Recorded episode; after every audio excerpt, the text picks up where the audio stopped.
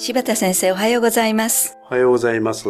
先週に引き続き、今回も早稲田大学先進理工学研究科教授の柴田重信先生にお越しいただきました。柴田先生、よろしくお願いいたします。よろしくお願いします。えー今週もちょっと応用編ということで、続きをお話ししていただきたいと思います。先週時間栄養学という話をしましたが、これも結構奥深い学問でして、もう少し話題を広めたいと思います。で一つはですね、3食食べていくんですが、どうしても夜遅い食事の人いらっしゃいますよね。はい12時に食べるけど6時じゃなくて夜の9時10時みたいな。はい。そうすると、体の時計は朝食が体内時計を合わせると言ったんですが、夜が遅いと、そのそこにすごく絶食時間が長くなっちゃって、はい。体はあんまり夜遅いとそれは朝じゃないかと勘違いする。だから夜遅い食事にならないためには間に食事をとった方がいい。つまりはい。分食するということですね。あ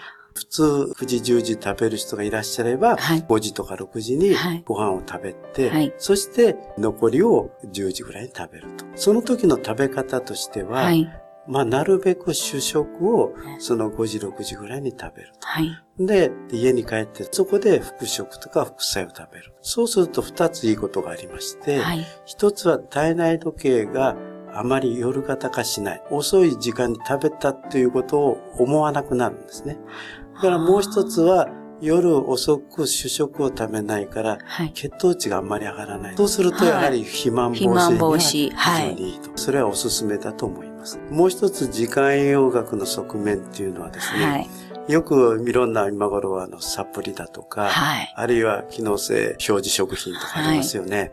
ああいうのをいつ飲んだらいいんでしょうと思うわけですよね。はい。この私手に入れたんだけどこれ寝る前飲むのか朝飲むのかな実はですね、厚生労働省はサプリはやっぱり食品の仲間なんではい。タイミングを言ってはいけないって。はい。ただですね、ええ皆さんたちも、例えば睡眠を起こしそうな薬、あの、ありますよね。はいありますねサプリメントいっぱいいっぱいありますますよね。はいそういうのは朝から飲む人あんまりいませんよね。ですよね。それはまあ寝る前に飲みますよね。常識的わかるんですけど、はいそれ以外の分かりにくいのがあるんですね。はい。ただ、いろんな会社がやはりそういうのは良くないっていうんで、自分のところでいろんな研究はやってらっしゃる、はいこれはまあ論文発表になってるからいいと思うんですが、はい。リコピンってありますよね、はい。トマトに。はい。あれなんかは血中濃度がいつ高くなるかっていうと、朝と夜と比較すると朝方なんですね。はい。あるいはあの、魚の油に入っているはい DHA、EPA ってこれも飲んである方多いと思いますね。あれも血中濃度の上がりやすさはい。を調べた研究がありまして、はいでも論文になってまして、はい。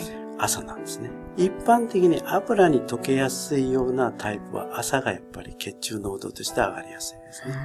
だからそういう研究をまあ普通はなかなか見ることできないんですが、はい。まあホームページ一部書いてあったりもするだろうし、はい。少しずつそういうことがわかるようになってきまして、これはやはり時間栄養学の成果というか、時間栄養というのは重要だという証拠になってくるんですね、そうですね。夜、体にいいと思って、ジュースをね、いっぱい子供に飲ましちゃったり、自分も飲んだり、それはあまり良くないですかね。そういうことですよね。はい。ですので、えー体に良かれと思ってやってることが、たまたまタイミングが良くないために、はいあまり効果が出てなかったとか、あるいは変な方向に効果が出ちゃったとかですね。はいそういうことは起こると思いますね。そうですね。やっぱりそれもちょっと商品に書いておいてくださると、消費者としては嬉しいいや、なとそれがですね、やっぱり思いますね。今のところ、規制上書けないんです。ああ、そうただなんですか。だんだんそういうことが分かりつつあるんで、はい。まあ世の中の動きとしては、はい。あの学問として時間栄養学というのは少しずつこう認知されてきている学問ですので、はい。だんだんそういう成果が出てくるんだと思ってます。そうですか。ちなみに先生、あの、お昼ご飯っていうのはどういう位置づけなんですか？お昼ご飯はですね、はい。難しくて、ただスペインの研究がありまして、はいまさかシェスタとかよくやるあ国です。お昼寝やりますね。はい。で、昼間遅くない時間までに食べないと太っていきますねっていう研究があります。ああまりお昼が遅くなるとダメ。うんで、はあまりっていうのはどれぐらいかというと、彼らの研究では、遅くとも昼は3時前までに食べましょうね。それから、内容ですい。が、はい。やっぱり一番活動的なとこなんで、え、よっぽど気を使わなくてもいいかなと。ただ、昼から会議があるとか、はい。そうすると、あまり血糖値が上下が激しく動くと、はい、こう、例えば、でんぷん質だけでできたようなの食べちゃうと、はい、血糖値ビューッと上がっていくんですね。はい、それからスーッと落ちるわけです。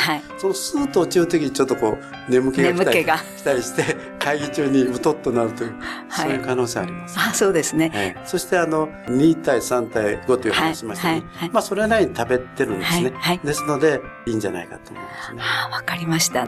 それでは、このお話の続き、また、来週も伺っていきたいと思います。先生、本日はありがとうございました。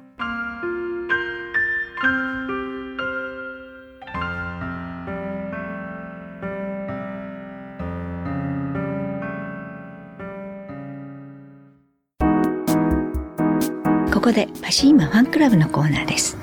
このコーナーではキルトケットのパシーマをご愛用の方からのお便りをご紹介します。洗濯した後に乾きが早いので大助かりです。通販などでも大いに販売してください。PR まだ足りないと思います。お便りありがとうございます。パシーマの社長架橋さんからは、叱られました。PR が足りないとのこと、ごもっともです。お金のかからないことしかできず、申し訳ございません。ぜひ皆様の口コミでお伝えいただけると幸いです。というメッセージをいただきました。次のお便りをご紹介します。身の回りに良いものを置きたい気持ちが、年とともに高まってきました。新聞の記事で、そばに置きたいという言葉を読んだ時、欲しいと思いました。ネットで店舗を探し、まずは1枚と購入しました。お便りありがとうございます。パシーマの社長架橋さんからは、良いものを長く使うということはエコですね。使い捨ての時代はそろそろ考え直さないとね、物を大切にという考えは復活します。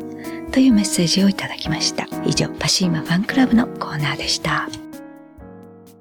パシーマ免疫力は深い眠りから。くるまれて眠ると。すっごく優しい肌触りで気軽に洗えて清潔だし使ってみたらわかるから。抜群の吸水性と肌触りガーゼと脱脂綿のキルトケットパシーマ詳しくはフリーダイヤル0120-28-8410 0120-28-8410